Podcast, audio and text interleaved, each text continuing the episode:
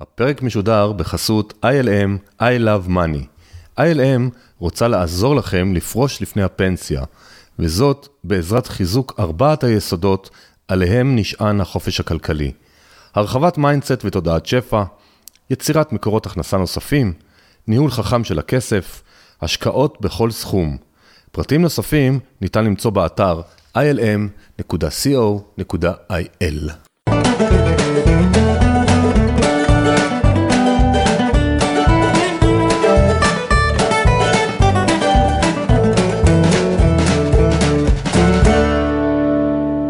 שלום לכולם, זה עמית. פרק 46 בפודקאסט כסף והשקעות.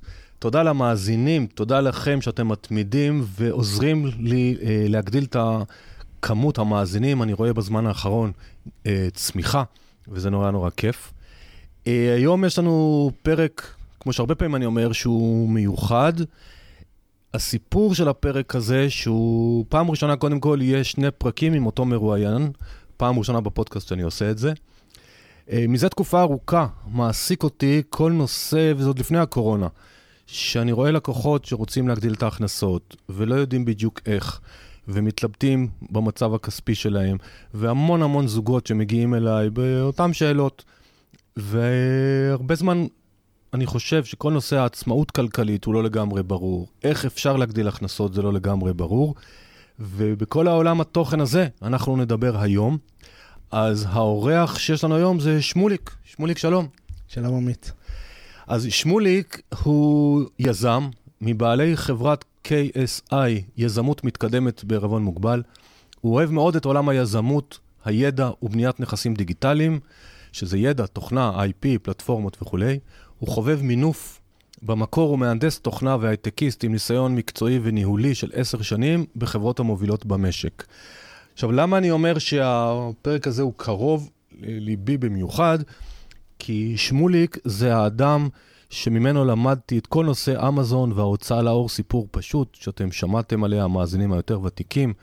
אז לפני כשמונה שנים למדתי אצלו את כל עולם הספרים הדיגיטליים. זה היה למעשה הערוץ הראשון שהצלחתי להתחיל להכניס הכנסות שלא מעבודה.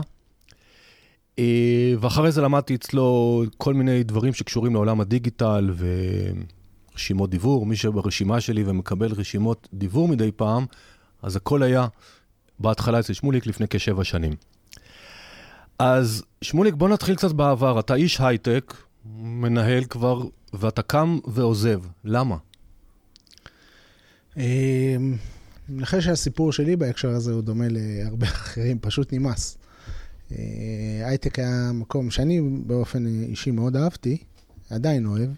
אה, הוא היה מאוד תובעני, ובאיזשהו שלב אתה שם לב שאתה פוגש את הילדים שלך רק בסופי שבוע, את המשפחה, ופתאום יש יום הולדת לאחד מהם, ופתאום יש יום הולדת לאחד מהם. יש לי ארבעה ילדים, וזהו, באיזשהו שלב אה, זה הגיע לנקודה שהחלטתי שזה...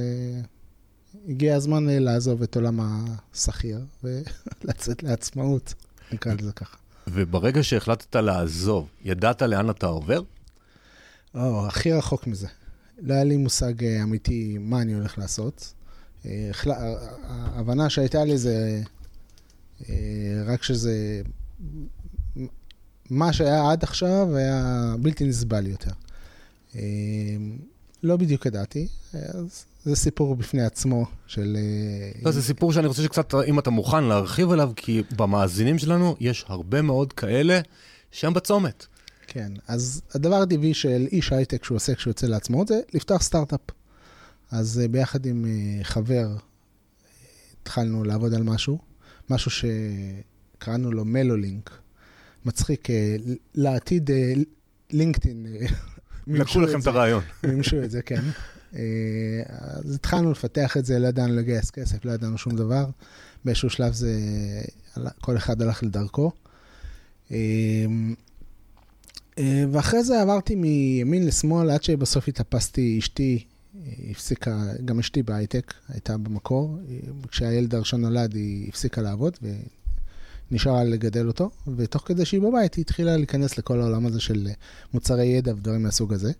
ואחרי כמה ימינה שמאלאים כאלו, הצטרפתי אליה, ובעצם לקחנו את זה קדימה. שם צללתי לכל העולם הזה של הנכסים הדיגיטליים, יזמות אינטרנט, דברים מהסוג הזה.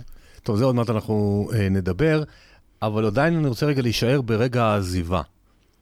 זאת החלטה לא פשוטה, אני עשיתי אותה בגיל יותר מבוגר, אבל עשיתי אותה אה, לא מהייטק, לא חשוב. אבל לעזוב מקום בטוח וחממה. אז השאלה, איך הסביבה הגיבה? עכשיו, אני מדבר על סביבה, זה מי האישה, אני לא יודע אם היה לך עם ילדים כבר אז, וכמה ילדים, כי היום יש לכם ארבעה. ואחרי זה זה המשפחה היותר רחבה, ואז חברים.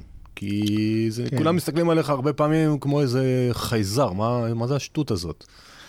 אני זוכר uh, משפט שנחרט אצלי, היה אצל רופאי השיניים. היה, אני עבדתי בכל מיני חברות, um, חלק ניכר מהזמן שלי היה באינטל, אינטל חברה מעולה. היה לנו ביטוח אה, בריאות, כחלק ממנו ביטוח שיניים, והייתי אצל רופא שיניים מטעם, ה... מטעם אינטל נקרא לזה ככה, ונשארתי איתו גם אחר כך. וכשעזבתי, הוא שאל אותי, נו, מה קרה שמוליק, נמאס לך מהחיים הטובים? אז אה, דוגמה אפיינית, אה, היה, הייתה איזו דקה של שקט מסביב לשולחן כשסיפרתי להורים שלי בארוחה שזה מה שהולך לקרות. כן, הסביבה לא מבינה, הסביבה שלי אז לא מבינה את זה, הסביבה שלי היום אה, מבינה את זה לחלוטין, אבל אתה יודע, בן אדם מחליף סביבה. אז זהו, זה, זה, זה אחלה נקודה, כי אני, היו פרקים שדיברתי על זה, ונתתי התראה לאנשים שעושים שינוי, שלפעמים יצטרכו לשנות סביבה, אז משפחה, הורים, ילדים, אחים, קשה להזיז. זה שמרתי, כן. קשה להזיז, אפשר אבל uh, למדר. Uh, אבל איזה שינויים זה עשה? זאת אומרת, האם ממש כל הסביבה החברותית שלכם, החלט... נ... נאלצתם להחליף, כי הם פשוט לא הבינו מי זה השמוליק הזה, מה ירד מהפסים. בוא ניתן לאנשים קצת איך, איך, מה קורה בפועל, בתהליך. זה, זה לא היה משהו אה, מסודר וקונקרטי. זה, עכשיו, כשאני מסתכל אחורה, זה באמת הוחלף, אבל בצורה ספונטנית. אה, זה לא ספונטני, זה כי אנשים לא הבינו אותך. מי שרוצה להיות מקובע ואתה פתאום בא עם איזשהו שינוי, הסביבה קשה לה לעכל אה, חוצנים. עכשיו, מישהו שהופך להיות משכיר לטוב לעצמאי שלא יהיה ברור לו, הרבה רואים אותו כחוצן, לא מבינים מה, מה זה הסיפור הזה. אה, זה נכון, זה mindset שונה לחלוטין. החברים, זה לא הפריע להם מה אני עושה בזמני, למרות שפתאום אה, כל מיני דברים, אה, לא יודע, בתור עצמאי, בתור בעל עסק, היום בעל חברה, אה, הם מסתכלים אחורה, אני אגיד משהו, אני לא יודע אם הוא פופולרי או לא. אנחנו עושים את האמת, אנחנו לא פה מדע פופולרי, אנחנו מספרים את האמת. הבית ספר, זה אני אומר את דעתי האישית, בסדר? הבית ספר מכין אותנו להיות שכירים טובים. ועולם השכירות מלמד אותנו, מתכנת אותנו להיות סוג של, אה, מה זה שכיר טוב? זה בדרך כלל בן אדם שאומר כן להכל, כן לבוס, עובד בצוות שזה מעולה, ויודע שאסור לו לעשות טעויות, כי על טעויות משלמים וכו' וכו'. וזה מיינדשט שונה לגמרי, אם אתה רוצה לשרוד בתור בעל עסק או בתור עצמאי או בעל חברה, אתה מבין שטעויות זה חלק מה... זה, זה, זאת העבודה שלך. אתה עושה ניסוי וטעייה, אה, אתה משפר דברים constantly, ו... וזה עולם אחר לגמרי. אז uh, חלק מהחברים שלי היו נלחצים מכל מיני דברים, אמרתי להם, אז מה? גם העניין של ה... אתה יודע, כשהייתי שכיר, אני זוכר את הפסקות הקפה. אה, אז אה, לשכיר יש שתי תחביבים. אחד, להתלונן בהפסקות קפה, והשני זה, בהייטק לפחות, זה לעשות אקזיט. אז אלו שני ה... אה, והחלום של לא לעבוד, של ללכת אה, חודשיים לים, זה אני יכול להגיד לכם, לך, ש... זה, את זה עשיתי, שבועיים אחרי שאתה בים כל יום, זה משעמם. אתה גם נשרף, כי אני ורוד, אז זה לא תופס טוב שמש. אה, זהו. אז אה, לאט לאט חלק מהחברים, אה, כל אחד הלך לדרכו, חברים חדשים באו, וחלק נשארנו, הכל בסדר. אין... זאת אומרת שאדם שרוצה לעשות שינוי, מה שאתה אומר, לך בסוף עם האמת שלך, ולא המקובלת במערכת החינוך, בצבא, בהורים והסביבה, כי אם לא טוב לך, אז תשנה. כן, זה, זה באמת אה, נקודה חשובה, כי אני לא ידעתי, לא הייתה לי תוכנית. יכול להיות שהיום הייתי עושה את זה אחרת, שהייתי מתכנן וכו' וכו', אבל זה היה מין, באמת, אה, לא יודע. היום אני הייתי קורא לזה קריאה מלמעלה, זאת אומרת, קריאה פנימית, לא יודע איך לקרוא לזה. פשוט היה ברור לי ש... שאני מפסיק, שאני עוזב. זה לא, בלי לדעת לאן, היה ברור לי לא כל כך מה כן, אלא ברור יותר מה לא. אז אה, זה, זה נקודה חשובה. אני לא יודע אם להמליץ עליה או לא להמליץ עליה, אבל אה, אני לא יודע מה היה קורה אם לא הייתי עושה את זה. אם לא הייתי, אם הייתי נשאר מחושב וכו' וכו'. אה, אני יכול להגיד שאני לא מתחרט דקה על המהלך הזה. היום אני במקום אחר לגמרי, בכל המישורים. גם הילדים שלי גדלים אחרת היום מאשר הם היו גדלים אם הייתי שכיר. לחלוטין, זה, זה, אני, אני מחנך אותם לדברים אחרים מאשר אותי חינכו ומאשר הייתי מחנך אותם אחרת. אמ, אז אני ממליץ. אז אנחנו תכף נצלול דווקא לדוגמת המלצה, אבל uh, אני באג'נדה שלי בפודקאסט, אני מביא אנשים מכל הכיוונים, כדי שבאמת כל אחד יבחר את מה שטוב לו.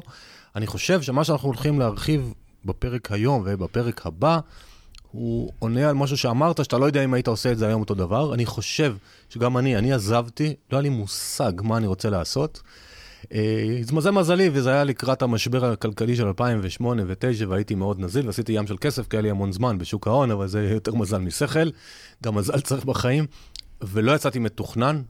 אני חושב שאנחנו, היום, אם אנחנו יודעים להיות שכיר ועצמאי, וזה כל אחד יכול היום לעשות, ולהתחיל לבנות לעצמנו את התחביב שמביא קצת כסף מהצד, העזיבה יכולה להיות נעימה יותר, קלה יותר ושמחה יותר.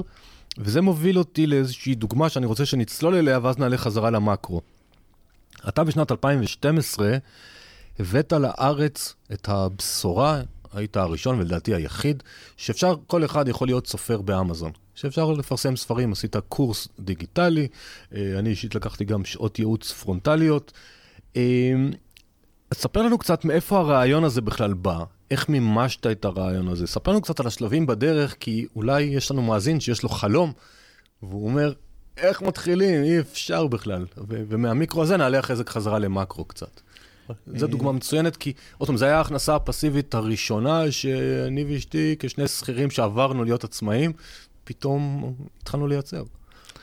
אה, אחלה. לפני זה אני רוצה להגיד שלדעתי עולם השכירים, כמו שאנחנו מכירים אותו, אפילו לפני הקורונה, אה, לדעתי הוא קצר מועד.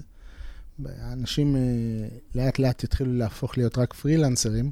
הם ייתנו שירות, כולם צריכים את הסקילסטים, אבל זה, זה הפסיק להיות שכיר על תלוש, על, על שעון ועל זמן, אלא יותר על product. אז בעקבות מה שאמרת, זה נכון באמת אה, לכל מי ששכיר, להתחיל אה, לראות איך הוא יכול להיות סוג של פרילנסר עם מה שהוא עושה היום, או אולי להזיז את מה שהוא יודע לעשות אה, קצת ימינה ושמאלה, להתכוונן לזה. יש היום מלא פלטפורמות אה, שיכולות לעזור, למצוא לקוחות וכו' וכו'. סתם, הערת אה, שוליים. אה, נדבר על אמזון. אה, שוב, משהו מההייטקיסט נשאר בתוכי. היום אני יותר יזם ממהנדס תוכנה ודברים מהסוג הזה. אה, אבל אה, היזמות בעצם הייתה גם קודם, עכשיו שאני חושב על זה, מסתכל אחורה. זה, זה עניין של אופי. אה, אמזון היא פלטפורמה, וכש... לא יודע, להגיד מהנדס, או הייטקיסט, או, הייטקיסט, או יזם, או whatever, לא משנה, מישהו, אני, רואה פלטפורמה, הדבר הראשון שאני חושב זה על reverse engineering ואיך עובד האלגוריתם ואיך אפשר למנף אותו. לעשות איתו דברים, אה, זה גם אחד מהדברים שאיכשהו למדתי עם הזמן, להבין איך דברים עובדים, ואז לסדר אותם בדרך אה, קצת יותר אפקטיבית. אה, אז אמזון יחסית היו חדשים, הם יצאו אז, קצת לפני, עם, עם הספרים הדיגיטליים, כי עד אז היו רק ספרים פיזיים. וזהו, אז יש פלטפורמה, יש לה אלגוריתמיקה, במיוחד באזור החדש, זה כמו גוגל ב-99. יוצאים ממשהו חדש, אלגוריתמיקה יחסית חדשה, אפשר להבין אותה. וזהו, ומשם באתי, זאת אומרת, מהכיוון הזה. לא, זה לא זהו, כי בין לראות פלטפורמה חדשה ומגניבה, עד שעשית, אני מנחש, ניסוי וטעייה ברמה האישית, לפני שיצאת עם קורס והדרכה וכו'. לא, אני יודע את הסיפור, אני מנסה לגרות אותך בלשונך, אה, שלא תקמץ לנו במילים פה, אלא יותר תשתף. עוד פעם, מה שאתה רוצה כמובן, אבל שאני רוצה שאנשים יבינו את הפרוסס כי אולי יש להם מתחת לאף רעיון שהם אומרים, רגע, איך עושים את זה? אי אפשר, אני לא יכול. אתה יודע, הרבה אנשים מספרים לעצמם סיפורים בראש, אנחנו, יש לנו הרבה שעות שיחה על העניין. אז קצת תשתף, כאילו, בסדר, יש פלטפורמה חדשה, אמזון, יש ספרים דיגיטליים, זה משהו חדש בעולם. כן, אז יש, אה, יש הזדמנות. איפה שיש דברים חדשים, יש הזדמנות ושיש פלטפורמה, זה נורא קל, כי הביזנס של פלטפורמה בדרך כלל זה להביא לעצמה לקוחות. אם אנחנו רואים פלטפורמה, הביזנס שלנו צריך להיות, להיות ראשונים על הפלטפורמה, כי אנחנו רוצים למנף את הכוח שלה. אה, ובדרך כלל זה משולב, זאת אומרת, אם אנחנו עוזרים, לפ... גם פלטפורמה רוצה למכור. אז אה, כמו שאמרת, כן, ניסוי וטעייה, מכיוון שזה ספרים דיגיטליים, זה מאוד מאוד נזיל. אה, אנחנו, אני כבר למדתי לעבוד עם נותני שירותים מחו"ל, ספרים דיגיטליים באנגלית, זה השתלב בצורה קלה. אה, כן, הרבה ניסויים, אבל אה, מתוך הכיף. זאת אומרת, אה, הספרים שעשיתי היו ספרים, ש... סיפורים שסיפרתי לילדים שלי לפני השינה. פשוט הכנסתי אותם לתוך ספר, קצת גרפיקאים.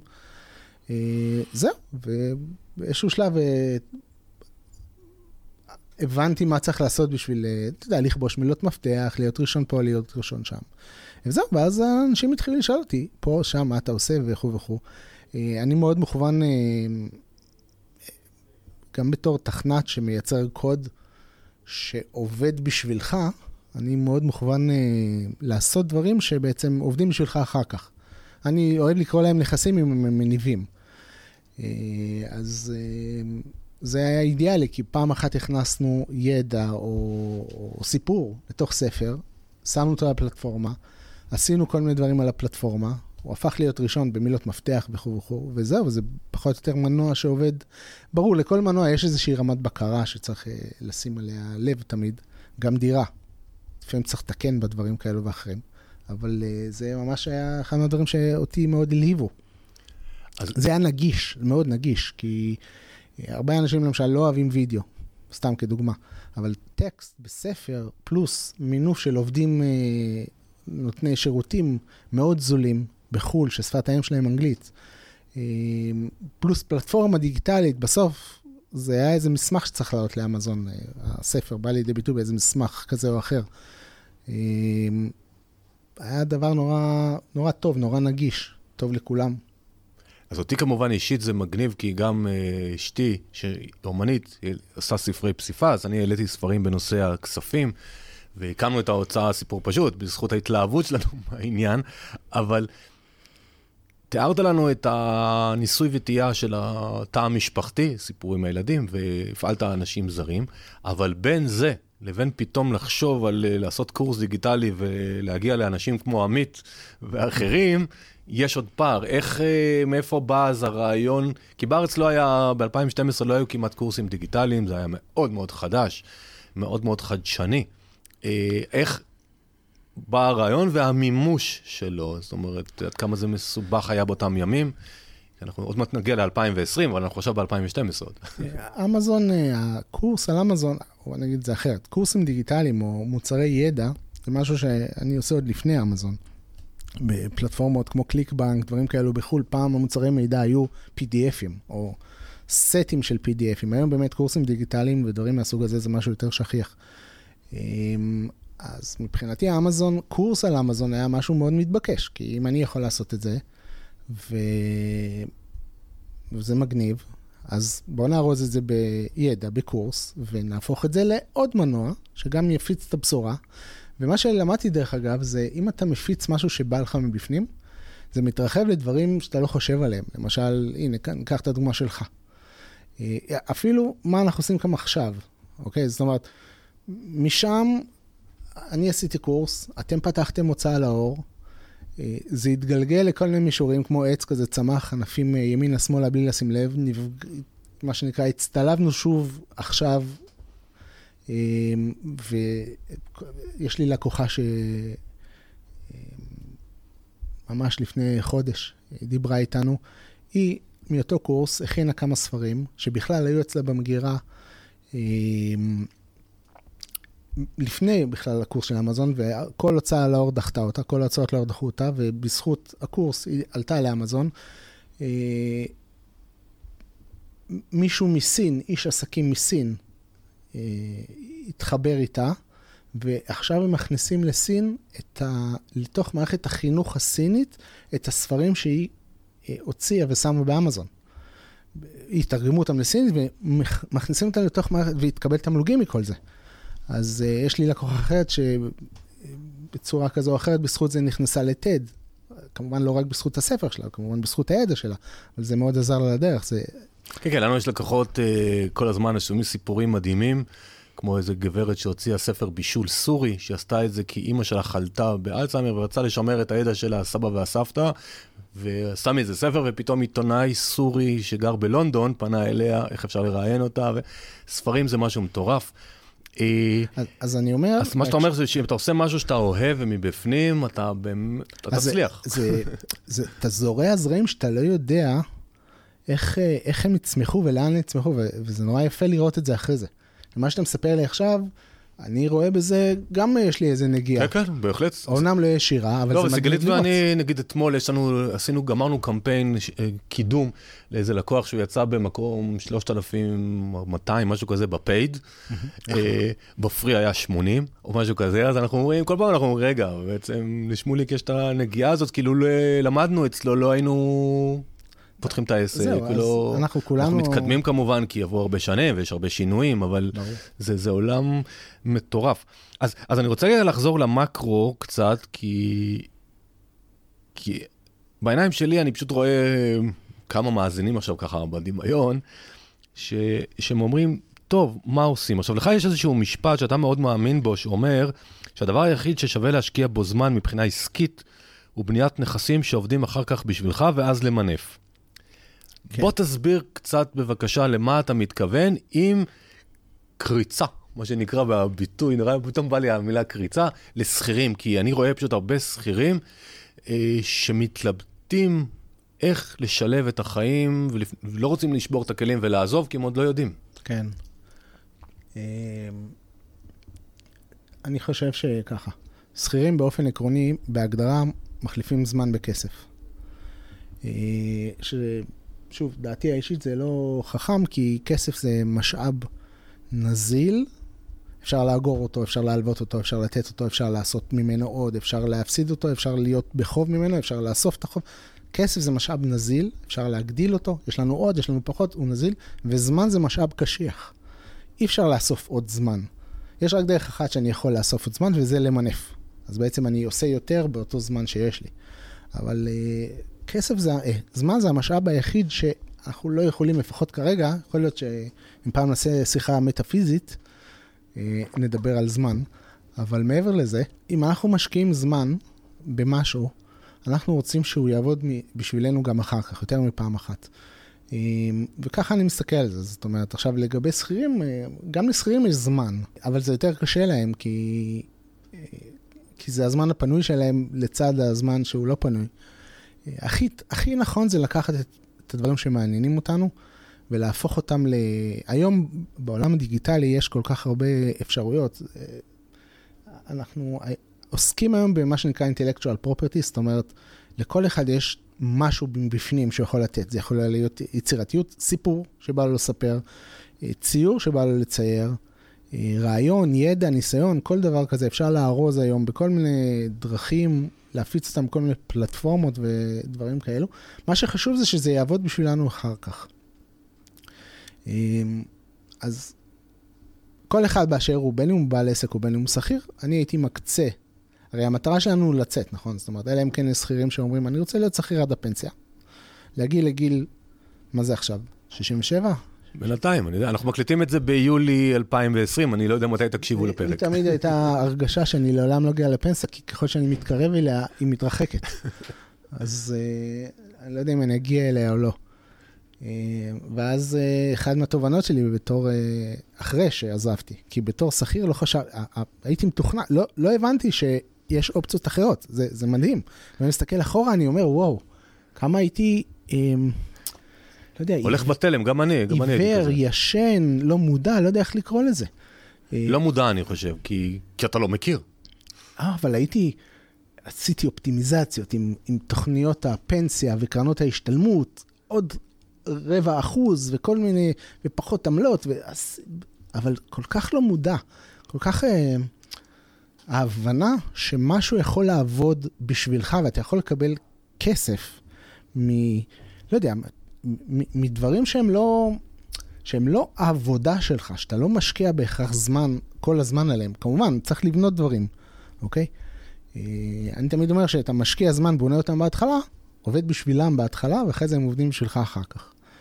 אה, אז יש כל כך, יש מגוון עצום של אפשרויות היום. יש, כל פלטפורמה היא, היא הזדמנות לייצר לעצמך נכס, פחות או יותר. זה יכול להיות יוטיוב, זה יכול להיות פרינט און דימנד. אתה יכול, אה, לא יודע מה, לצייר את זה ציור, לשים על כוס, ולא יודע, ולמכור את זה ככה או אחרת. זה, זה, אינסופי. וכמובן ידע, אני, בגלל שאני בתחום יזמות הידע, אז אני חשוף להמון המון ידע בהרבה הרבה הרבה תחומים. אז, אז אני רוצה רגע לעצור אותך בזה, כי זאת השאלה הבאה שרשומה לי.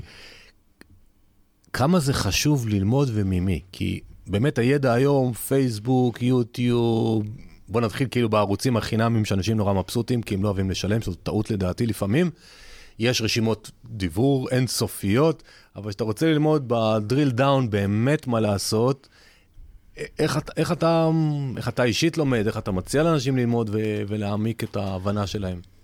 תראה, במשך הזמן אני למדתי שקודם כל בן אדם צריך להיות בשל לזה, ו... והדבר היחיד שממש מלמד אותך זה, זה עשייה. ו... ומילים זה בסדר, אבל זה שלב, קורס, לא משנה, ספר, כל דבר כזה. עכשיו, ככל שמה שאתה לומד, או הדרך שבה אתה לומד היא יותר קרובה לעשייה, אה, היא יותר אפקטיבית. אז בגלל זה, כשאני לומד משהו, אני תמיד לוקח איזשהו פרויקט. זאת אומרת, אני אומר, אוקיי. לא, איך אתה לומד? אבל אתה לומד ביוטיוב, אתה לוקח קורסים בארץ או בחו"ל, לא משנה כרגע. אה... יוטיוב אה, הוא לא כלי אמיתי ללמידה, כי בדרך כלל אלמנטים שם לא, לא תהליכיים ולא שלמים. ו... זה גם מה שאני חושב. אה, לפעמים יוטיוב הוא, הוא סוג של נותן לך הסתכל... הבנה על מה מדובר. שלשום יוטיוב ממש עזר לי, אני רציתי לדעת איך בשני לשוניות אקסל, אני שותל מלשונית א' ללשונית ב' את הערך, כן. אז עשיתי סרטון וזה וואלה, נתן לי תשובה ממש נקודתית, כי שכחתי איך עושים את זה, זהו. אבל תהליכים אין שם. זה, זה אחלה אם יש לך כבר בסיס. כן. אז הוא נותן לך את הדוגמה הספציפית כן. לעשות משהו, וזה אחלה. אמ, כש... אני אספר לך, כשאני התחלתי את הצעדים שלי בעולם הנדל"ן, לפני כמה שנים, אני מאוד אוהב נדל"ן, זה, זה מוזר, כי מצד אחד... זה לא לי... מוזר, אנחנו בפודקאסט כסף והשקעות, זה, זה נכון. אתה במקום הנכון, תרגיש בבית. אבל אני בן אדם דיגיטלי. אה, לא, לא תמצא אותי הרבה מסתובב אה, בכנסים פרונטליים, דברים מהסוג הזה, אה, למשל. אבל מצד שני, נדל"ן הוא הכי פיזי שאפשר. משום מה יש לי אהבה לשניהם, אולי בשביל האיזון. בכל מקרה, לא, באיזשהו שלב, באיזושהי נקודה בחיים, לא ידעתי כלום בזה. הדבר הראשון שעשיתי זה קורס, אוקיי? צללתי פנימה, ואחרי זה, אתה יודע מה עשיתי? מיד אחרי זה, עוד קורס. מצוין. מצחיק, זה כאילו ממש עוד קורס. אה, ואחרי זה לקחתי קורס על מה שעשיתי כבר בפעם הראשונה, זה באנגלית, כי אמרתי, בוא נראה את הזווית, קורס דיגיטלי, כי בוא נראה את הזווית אה, של מישהו אחר לאותו פרמטר. עכשיו, אה, את, את שלושת הקורסים האלו עשיתי לצד פרויקט שרציתי לעשות. אז בהתחלה זה היה פליפים על דירות. אחרי זה זה היה פרויקט של תמ"א 38. אמ, זהו, ככה אני באופן אישי עושה את זה. אמ, במיוחד כשאני נכנס לנישה חדשה שאני לא מבין בה כלום. הרבה פעמים אני צריך ללמוד משהו חדש במקום שיש לי כבר רקע גדול, אז אולי זה טיפה יותר פשוט, אבל בדרך כלל אני אקח קורס. אה, זה, זה הדרך החביבה עליי, אה, בעיקר בגלל ש... אני לא אוהב לצאת יותר מדי. לא, אבל גם לצאת זה קורס, כי מפגשים uh, אקראיים. אני מאוד מסכים איתך, כי אני לצערי גם מקבל מלא מיילים, אנשים מאזינים אקראיים, שאני לא מכיר הרי מי מאזין לנו, ונותנים לי שאלה במייל בערך 30 שורות של uh, דילמות אמיתיות, ואז אני אומר להם, או שעת ייעוץ, או תיקחו קורס ספציפי למה שהם שואלים. זה נראה להם לא הגיוני, זאת אומרת, כי זה יקר. הרבה אנשים מחפשים את הקיצורי דרך, ודווקא בעולם שאתה מדבר עליו, עולם הפלטפורמות, פלוס לעשות את הנכס שלך שיניב, אני חושב שאי אפשר לקצר דרך. צריך לעשות עשייה, אבל צריך להבין תשתיות. צריך, לה... אולי יש הבדל בין שני, אה, שני המקרים האלה. אם מישהו מחפש פתרון מאוד נקודתי למשהו... טוב, זה לא בעיה. אז אבל... שיקח שירות, הכי טוב, שיעשו בשבילו. גם יעשו את זה הכי טוב וכו' וכו'. וישלם על זה, כדי שיתקבל שירות טוב. אה, אבל אם מישהו רוצה לבנות לעצמו משהו, צריך, צריך לשנות רגע את ה mindset קצת. כי כל דבר שאנחנו עושים, אה, בשביל לקבל עליו כסף, אה, שהוא לא שכיר שמישהו אומר לך מה לעשות, אלא אנחנו יזמים, אנחנו יוזמים לעצמנו, יוזמים לעצמנו משהו שלא היה לנו קודם. אז אפשר לראות את זה כסוג של עסק, אוקיי? גם ברמה החוקית יש בזה השלכות כאלו ואחרות. בסוף, כשמקבלים כסף, צריך uh, להגיד את הכל ולתת את זה לאיש מקצוע ש... שיעשה מה שצריך, כי אני לא מבין בזה יותר מדי. שהמדינה לא... כן, שהמדינה לא. לא, לא חושב שאנחנו רמאים, שקרנים. אה. לא, זה בשביל זה יש רואה חשבון, והוא עושה מה שהוא עושה, אני לא... כן, כן. לא מבין בזה יותר מדי. בכל מקרה, אז, אה, אז כשאתה רוצה לעשות לעצמך משהו לטווח ארוך, אז אתה רוצה, הרי בוא, בוא נניח שמישהו עכשיו אה, בוא, מכין לעצמו קורס דיגיטלי, בסדר? והוא רוצה למכור אותו. אז, ונגיד שהוא עשה את המהלך והוא הצליח. והוא עשה אחד, ונניח בוא ניקח איזה, לא יודע מה, קורס עושה לו 2,000 שקל בחודש, סתם, זורק מספר. הוא לא ירצה לעשות עוד אחד. הוא לא ירצה לעלות מ-2,000 בחודש ל-4,000 בחודש. הוא לא ירצה לעלות רמה אחת אסטרטגית, ואולי לקחת את הלקוח שלו שיעבור בין הקורסים השונים. אז אי אפשר לעשות את זה, זה משהו שצריך לשהות בו, לש, להשרות את עצמך בו, ללמוד עוד ועוד לרבדים עמוקים וכו' וכו'. אבל זה מתחיל, וזה גם כיף. זאת אומרת, אם אתה עושה משהו שכיף לך, זו ההמלצה שאני בכלל, אל תעשה שום דבר שלא כיף לך, כי אתה תשחק. אז מה אתה עושה את זה? תעשה דברים שאתה אוהב, אז אתה תיתן, ואתה גם לא תראה בזה עבודה. אמ, אז, אמ, אז, אז כדאי לצלול לעומק בכל מה שאתה רוצה, כי אתה רוצה לעשות הרבה מזה. אתה רוצה שזה ישרת אותך בצורה טובה. אה, קצת, זה... אה, אולי נישואין זה לא דוגמה טובה, אבל אה, אתה רוצה להכיר את הבן, בת זוג שלך קצת לפני, לפני שאתה... אחוז הגירושים שיש בעולם היום, נתעלם מישראל, אז כנראה שאנשים, רוב האנשים לא עושים עבודה טובה בזה. נקווה כן. שבעולם ההכנסות והכסף עושים עבודה יותר טובה. אבל אני רוצה רגע להתחבר למשפט שאמרת אה, לפני כמה משפטים, שיש לזה mindset, שינוי mindset. ואני רואה, ואני חושב שאתה גם רואה הרבה מאוד אנשים, שב mindset שלהם יש איזושהי חסימה לדבר על כסף ולאהוב כסף. עכשיו, פה אני פותח סוגריים למאזינים. המיזם שאני כמה פעמים רמזתי עליו בזמן האחרון, שנקרא ILM, שלא גיליתי מה הראשי תיבות, אז הראשי תיבות זה I Love Money, ושמוליק ואני מכינים איזושהי חשיפה, אנחנו נדבר עליה עוד מעט קצת היום, ובפרק הבא יותר. ולכן אנחנו המון המון עסוקים בשאלה מה מפחיד אנשים בלדבר על כסף, לאהוב כסף, מה קורה שם בראש שלנו, בסיפורים שאנחנו מספרים לעצמנו. מה דעתך? מה... איזה סיפורים לא מעניינים אנשים מספרים לעצמם וזה חוסם אותם? על כסף. על כסף, אה, רק. כי הקורס דיגיטלי הוא בסוף אמצעי, כמו שאמרת, להביא כסף שישחרר אותנו מהממד זמן שהוא סופי, וכסף הוא על פניו אינסופי. כן, כסף... כסף זה הרי לא כסף, נכון? כסף זה, זה, זה דרך לאגור אנרגיה, אם נהיה טיפה רוחניים בהקשר הזה. אה, אני, אני עובד, נגיד שאני שכיר, ואז בסוף החודש נותנים לי, מה נותנים לי? פעם נתנו לי כסף, שטרות אולי, אחרי זה צ'ק, בסוף נותנים לי counter במונה של השרת של הבנק. ואני לוקח את המספרים האלה ונותן לאינסטלטור נותן לו מהמספר שיש שם שלוש ספרות, והאינסטלטור משקיע אנרגיה ועובד בשבילי. אוקיי? אז, אז, אז כסף עצמו הוא מכשיר, הוא ניטרלי מכלום. אבל אה, בואו בוא נראה כמה דוגמאות, אוקיי? למשל, כסף זה לא הכל בחיים. אה, אמירה שאנשים לפעמים אומרים, אה, אבל אני שואל את עצמי, מה, רגע, למה אנשים חושבים שכסף בא על חשבון משהו אחר? רגע, מישהו יגיד לעצמו, בריאות זה לא הכל בחיים? אהבה זה לא הכל בחיים, ילדים זה לא הכל בחיים. אנשים מוכנים לקבל אהבה ובריאות ביחד. ילדים ובריאות ביחד, ילדים ואהבה ביחד. למה לא כסף ואהבה ביחד? למה לא בריאות וכסף ביחד? למה, מה הכניס לנו בתוך, המ... יש לי תשובות לזה, אבל לא, לא מעניין כרגע. לא, כן מעניין, כי אנחנו טיפה נדבר, אני רוצה שנעזור לאנשים לנסות להתחיל למחוק את הסיפורים שיש להם בראש. זהו, פ... מה שמעניין פה זה לא איך זה הגיע ולמה זה הגיע, אלא שזה פה.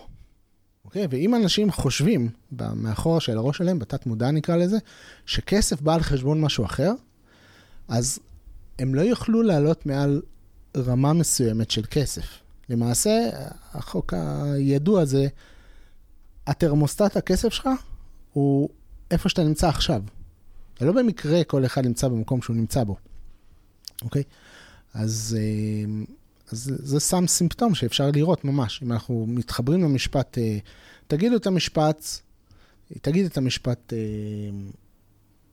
בריאות זה לא הכל בחיים. זה נשמע מגוחך, הפוך. רק בריאות. בטח בתקופת קורונה, אנחנו בגל שני, ראשון, שלישי, לא יודע, אבל אנחנו עכשיו עדיין בתקופת קורונה, יולי 2020. כן. אז, אה, וגם אנשים למשל, קשה להם להבין שכסף לא חייב להיות שווה עבודה קשה, או הרבה שעות. זה למשל משהו שלא הבנתי בהייטק. אני הייתי גאה בזה שיש לנו דמו, אני נשאר עד 4 בבוקר. הייתי נוהג. עבדתי אז ביוקנעם, אני גר בנהריה, הייתי זוכר, עד היום, כביש ריק. הייתי אומר לעצמי, איזה כיף לחזור בארבע בבוקר. לא כיף לחזור בארבע בבוקר. יחד עם הלחם הטרי של ה... לא כיף לחזור בארבע בבוקר. בארבע בבוקר כיף להיות במיטה. אבל אני אמרתי, כן, אני משקיען עד ארבע בבוקר, יום אחרי יום אחרי יום, עד שהדמו המוצלח יצא. אתה, אתה לא מבין את זה. אתה, ואחרי זה נותנים לך בונוס, השקעת. עד ארבע בבוקר עבדת, בזכותך הדמו עבד, החברה מכרה מה שהייתה צריכה למכור. מעולה. אבל זה לא חייב להיות ככה. אה, קשה לאנשים להבין, הם, הם חושבים שמשהו לא בסדר פה. בטח משהו לא בסדר, אם אתה יכול לקבל כסף בלי לעבוד כל הזמן קשה בשבילו. אז uh, דברים שאתה צריך uh, לעבור ולהתבגר, וזה סוג של תכנות שאנחנו עוברים. לא, זה לא חייב להתבגר, כאילו, אני היום רואה יותר ויותר צעירים מבינים שהאקסיומה שההורים שלהם בגילי, אני 58 כיום, והסבים והסבתות אה, שבאזור ה-70-80 היום גדלו, הם רוצים לשנות, לשנות את המשוואה הזאת, כי הם מבינים שזה לא טוב, אבל יש שריטות שבאו מהבית של, ה, ש, ש, של ה mindset, ואני מקשיב להרבה מאוד יוגים, כאילו כל מיני מורים רוחניים בהודו, והם כל הזמן מדברים על זה שאנחנו מספרים לעצמנו כל כך הרבה סיפורים בחיים על כל תחום. והעבודה האמיתית שלנו זה להבין שזה סיפור, וכמו שאמרת מקודם, פשוט לנסות ולהתנסות ולעשות את החיים אחרת. זה, זה נכון שהדור הצעיר היום הוא אחר. זה, זה מפתיע אותי כל פעם מחדש, וזה, וזה משמח אותי, כי הם באמת אה, לא לוקחים... אה, פעם ראיתי איזו תוכנית טלוויזיה, שלא זוכר, על דור ה-Y, נדמה לי, או על דור ה-Z, אני לא זוכר על איזה דור, על איזה אות, והמסר שם היה, אלו אנשים לא... לא יציבים, הם קופצים ממשרה למשרה, מחפשים אה, מה עושה להם טוב ודברים כאלה. התוכנית הציגה את זה בצורה לא לגיטימית. ואני חושב שזה בדיוק הפוך. אוקיי? כאילו, אנשים הרבה יותר אפקטיביים כשהם עושים מה שנכון להם. הם יותר עשירים, הם יותר שמחים, הם מאושרים באלף ובעין. ו- ובאמת, אם מישהו מרגיש לא בסדר, לא בנוח או איפה שהוא נמצא, שיחפש. שימשיך לחפש. אה, או שיבנה לעצמו משהו. משהו שמתאים לו. אמ, זה משמח אותי לראות, אתה צודק שהדור החדש הוא באמת אה, אחר. אז עשינו גם משהו טוב כהורים, אנחנו, הדור שלנו, של הילדים שלנו כבר אמ, חושב אחרת, אז כהורות, אנחנו לא רק משאירים עולם אה, רעוע, פיננסית, אקלימית, לפחות אה, הבאנו גישה קצת אחרת, ודיברנו על זה קצת, אבל מבחינתך, אם יש שתי אפשרויות, לעשות כסף כדי שנוכל לעשות מה שאוהבים, או לעשות מה שאוהבים ומשם יבוא הכסף? אה, זו שאלה קלה, אבל זה לא, לא כל כך שאלה, זה ככה זה עובד. לא, אז בוא תעזור אה, למתלבטים. אה, אנשים, אה, בדרך כלל, המיסקונספציה היא כזאת. אני אלך לעבוד, אני אעשה כסף, ואז יהיה לי כסף, ואז בעזרת הכסף אני אוכל לעשות את הדברים שאני לא אוהב לעשות בעבודה, כי אני צריך כסף בשביל לעשות אותם. ולוגית, זה גם לא נכון. בואו נחשוב על זה הגיונית. אוקיי, אני, אני עכשיו לוקח זמן, חצי יום, הולך לעבוד בדברים שאני לא אוהב, אני נשחק, אני מתעייף, אני מזדקן, אני מתעצבן, וקיבלתי כסף. ואז אני הולך הביתה, שורף את הכסף הזה על לטעון את עצמי, לנוח, אה, לא יודע, לרענן, חופשה, whatever, הגעתי לאותו אפס. ואז אני אלך בבוקר עוד פעם לעבודה. זאת, לא התקדמתי בשום דרך.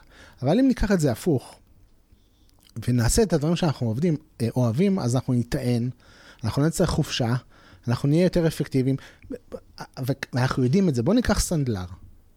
איזה סנדלר אתה היית נותן לתקן את הסנדלים שלך? לסנדלר שבא בבוקר, הוא לא אוהב את זה, אבל זה עבודה, וזה הוא למד מאבא שלו, והוא עסק משפחתי, הוא מתקן נעליים. או סנדלר שיש לו תשוקה לנעליים. הוא, בשבילו זה אומנות, הוא כל, כל חוט ככה שהוא מעביר, כל תפר בשבילו, איפה היית שם את הנעליים שלך? למה נלך רחוק? אנחנו לפני הקלטת הפודקאסט, דיברנו עם צלם לקראת האירוע שאנחנו מתכננים. נכון. ואתה שמעת בקול שלו איך הוא מת על העבודה שלו, ורק, גם רעיונות פרקטיים ומקוריים, אבל גם אתה הרגשת בקול איך הוא מחייך, כאילו שהוא שמע, וואי, איזה פרויקט מגניב אתם הולכים לעשות, ואני רוצה את העבודה, ו... ברור שאם מישהו עם תשוקה, אתה מרגיש את זה מרחוק בטלפון אפילו. ואם נסתכל על האנשים המצליחים בכל התחומים, אנחנו נראה שהם אוהבים את מה שהם עושים. בוודאי. על, על לעשות משהו בשביל הכסף זה מתכון לבינוניות או לשחיקה. לצערי, אנשים עדיין עושים את זה, כי לא תמיד הם רואים אופציה אחרת. וזה בדיוק אני רוצה עכשיו שנעבור. כי אני מדמיין, חלק מהמאזינים עכשיו, הם אה, חושבים בלב, שמוליק ממש מדבר עליי ועל התחושות שלי. זה מגניב. אבל אין לי רעיון מה לעשות, אין לי ניסיון, אין לי כסף וכולי. מה, מה תגיד לאותו מאזין או מאזינה? היום יש כל כך הרבה אפשרויות לעשות את זה בלי כסף. אה, בלי כסף משמעותי, אתה יודע, 100 שקלים, אה, דברים מהסוג הזה, לקנות... אה, או אלפי שקלים בודדים, גם כן, נקרא לצילו. זה, זה לא לקנות כסף. דירה במיליון שקלים ולעשות 2,000 שקל שכירות או מה שלא יהיה. אז בעולם הדיגיטלי יש, יש המון, המון, המון, המון, המון, המון דברים שאפשר לעשות. בוא ניקח את הבנאלי והפשוט ביותר, תכתוב בלוג. תכתוב מהלב שלך דברים שבא לך לכתוב. כבמטה קסם, האנשים שזה מעניין אותם, יימשכו לשם. והם יבואו. ואתה פתאום תקבל uh, פידבקים ודברים מהסוג הזה, ואתה תכתוב עוד ויהיה לך כיף, ואז צריך להרכיב על זה מוניטיזציה, או דרך לייצר מזה הכנסה. Uh, וגם זה לא מסובך. Uh, יש הרבה דרכים, מה... לא, לא, אז אני רוצה שאתה, אם יש לך רעיון, איך לעזור לאותו אחד שאומר, וואלה, הם מלהיבים אותי שני החברים. אבל אין לי את הרעיון. נגיד שכסף אני אמצא, אני אקח הלוואה, ואין לי ניסיון לא בזה. לא צריך הרבה כסף. לא, לכן אני אומר, זה נגיד פתיר. הניסיון שאין לי איך מתחילים, או אין לי רעיון, יש לך איזושהי מתודולוגיה שאתה יכול לעזור לאנשים איך להתחיל לראות מה הרעיון שיכול להניב להם כסף? אמ, הדרך שאני עושה את זה אצלי, היא להסתכל פנימה, מה מלהיב אותי. זאת אומרת, אני תמיד יושב, אני מנחש שאני לא היחיד שיש לו מחברת או רשימה גדולה של רעיונות שעלו במשך הזמן. אה, ואז אני מסתכל עליהם ואני אומר, אוקיי, זה מלהיב אותי, זה כבר רשמתי פעם, כרגע בנקודה הזאת זה כבר פחות מלהיב אותי. ואני פשוט מסתכל על מה ש... גם הפרויקט שלנו, הוא מלהיב אותי. אני לא עושה אותו כי אה, איזה עבודה או משהו כזה, הוא מלהיב אותי. אני מנחש, ואני יודע שהוא מלהיב אותך. אז אני מנחש שעל הבסיס הזה זה יהיה מגניב. אה, אז שבו, תעשו מדיטציה, לא יודע, קחו 20 דקות של שקט, נקו את הראש, תנו לעצמכם להרגיש טוב, כי דרך אגב, פותח סוגריים, אה, אם אנחנו מרגישים רע, בפחד, עצבים, רעיונות לא באים אלינו בזמן הזה. אוקיי? זה לא זמן טוב לקבל החלטות, לא זמן טוב לקבל השראה, לא זמן טוב לרעיונות בכלל. יחד עם זאת, יהיו לנו, אם מישהו ככה ב, ב state כזה, אז זה הדבר הראשון, לטפל בו. אם רוב הזמן אתה ב state שמח, רגוע וכו' וכו', ואני מבין שיש היום בפרט בתקופה הזאת סיבות טובות לא להיות רגוע או לדאוג. אמ, כל אחד עם עצמו, אבל תנסו לקחת איזה חצי שעה של שקט, של אנרגיה חיובית, זאת אומרת, של, של שמחה, של... ואם, ואם קשה, אל תחשבו על כלום.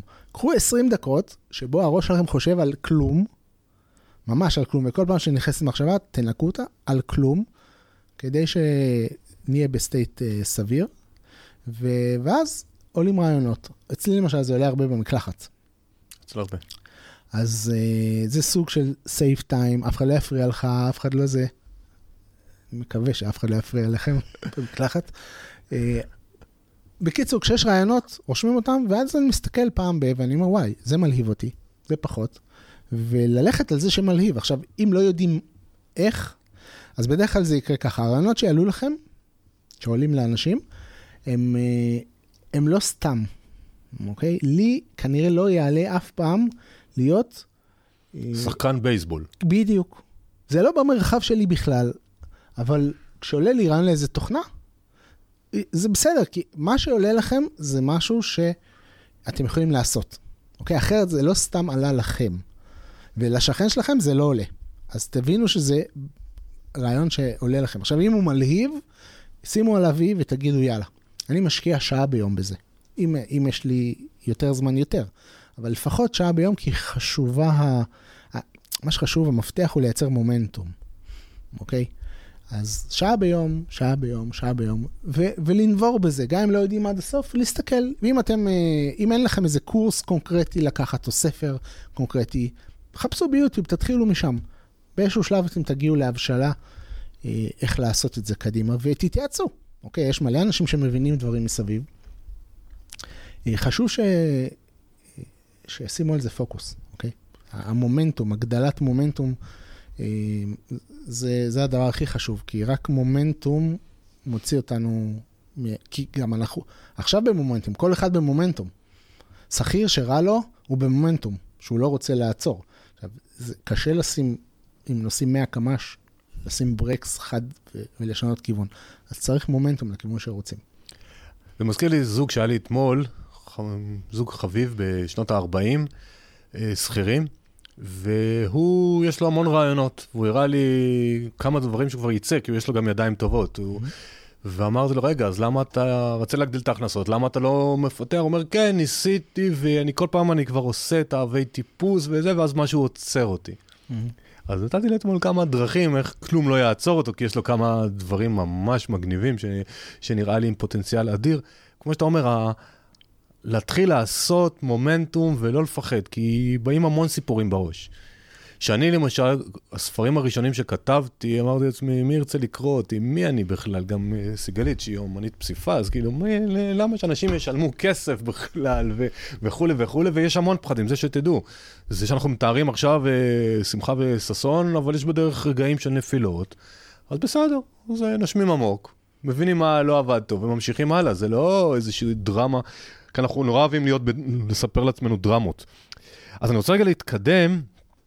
ולעבור לתקופה, עוד פעם, אנחנו יולי 2020, אנחנו באמצע תקופת הקורונה, או אמצע, שליש, חצי, סוף, לא, אין לנו מושג. האם אתה מעריך, דעה סובייקטיבית, שזה באמת ישנה את שוק העבודה ומודל ההכנסות לתא המשפחתי? זאת אומרת, האם במקום עבודה קבועה ומשכורת בזמן, כי היום המון אנשים יצאו לחל"תים, לא ברור יחזרו, לא יחזרו, מה אתה מעריך שיקרה? תראה, קורונה סיפקה לנו הרבה הזדמנויות. אה, היא גם אה, בעיניי קצת... אה, מטלטלת את העץ ככה שהתפוחים הרקובים נופלים. זאת אומרת, אנחנו יכולים לראות בזכות זה איזה דברים עבדו טוב בכלל בעולם, איזה דברים פחות עובדים טוב בעולם. אבל בעיקר היא נותנת לנו הזדמנויות. אנשים כמו אבא שלי, למשל, שבחיים לא העזו להשתמש בכרטיסי אשראי באינטרנט, הוא היום עושה קניות דרך האינטרנט, משהו שלא עשה. הרבה יותר אנשים עולים היום על האינטרנט, עובדים, מחובר, הרבה יותר אנשים מחוברים, בוא נגיד את זה ככה. אה, זוכר שאת המערכת של הכנס הווירטואלי שפעם כן. בנינו? אז בדיוק אה, עשיתי הרצאה לאקסלרטור של משרד הכלכלה על תוכניות שותפים, לא משנה. אז הראיתי להם את זה, ושמתי לב שזה מ-2015, כנס, אחד הכנסים שעשיתי שם, זה היה כנס עם מעוף, ואמרתי, וואי, היום, היום זה כל כך שכיח, כולם עושים חיבורים וירטואליים בזום וכו' וכו', אבל אני זוכר ששם זה היה... חדשני. חדשני.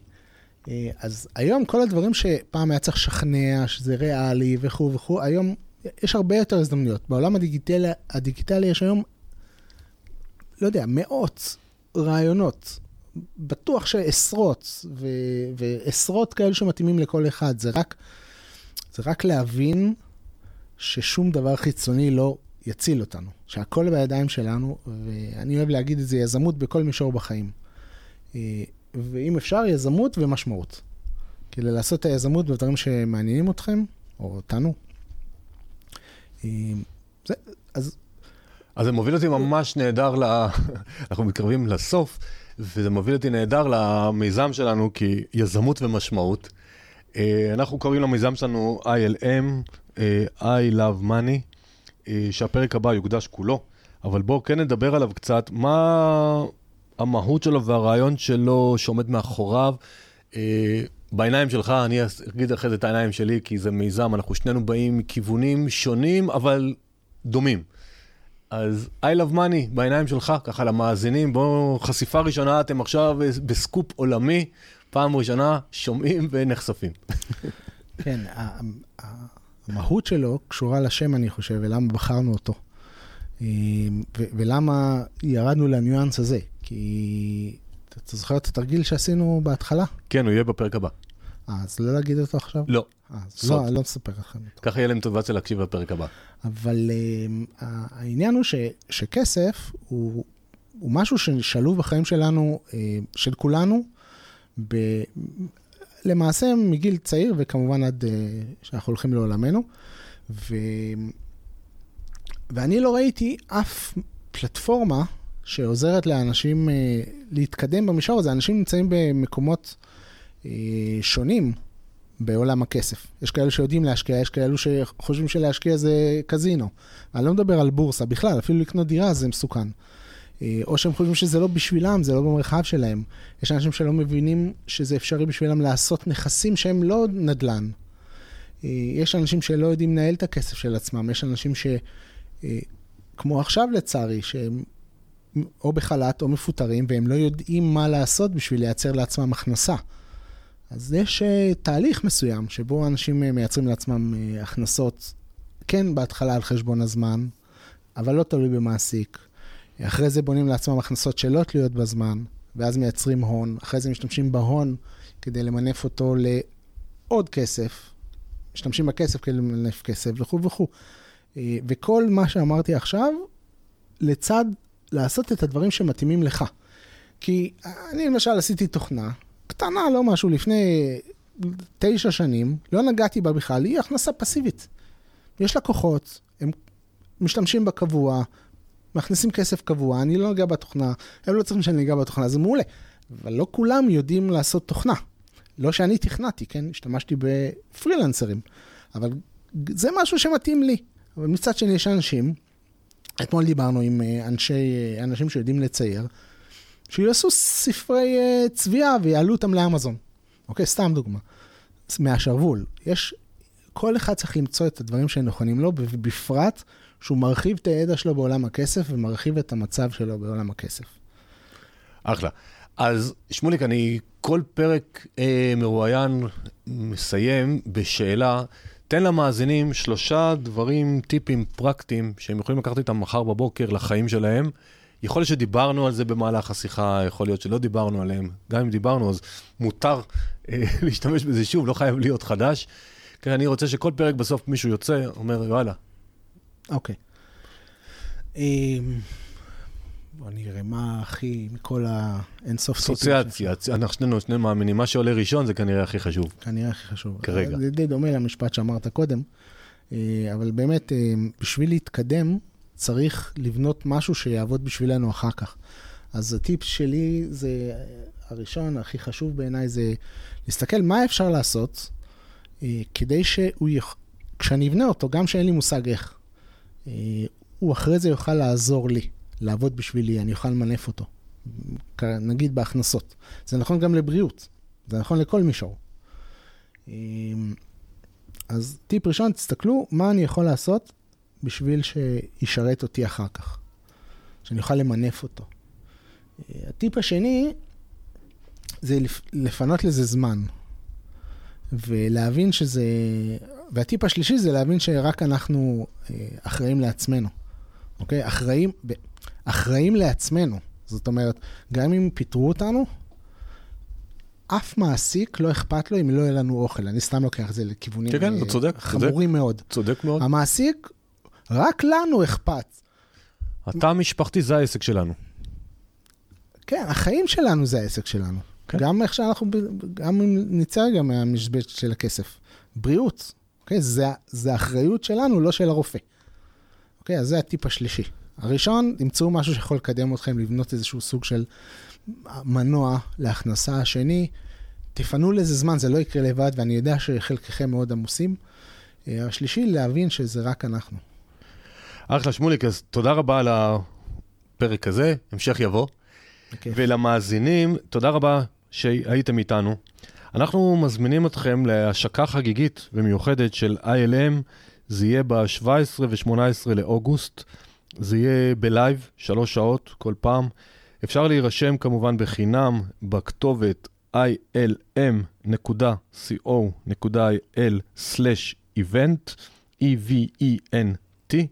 זה יופיע כמובן גם בתיאור הפרק, ביוטיוב, איפה שאתם מאזינים, בקבוצת הפייסבוק אה, כסף והשקעות, יהיה את הלינק. ובפרק הבא אנחנו נדבר בהרחבה על ILM, המטרות אה, ואיך נעבוד שם. ותודה רבה, תמשיכו להאזין, תמשיכו לספר לחברים, שכנים, ומאוד חשוב גם להורים שייחשפו לעולם הכסף בעוד זוויות, העולם משתנה. אז תודה ונשתמע.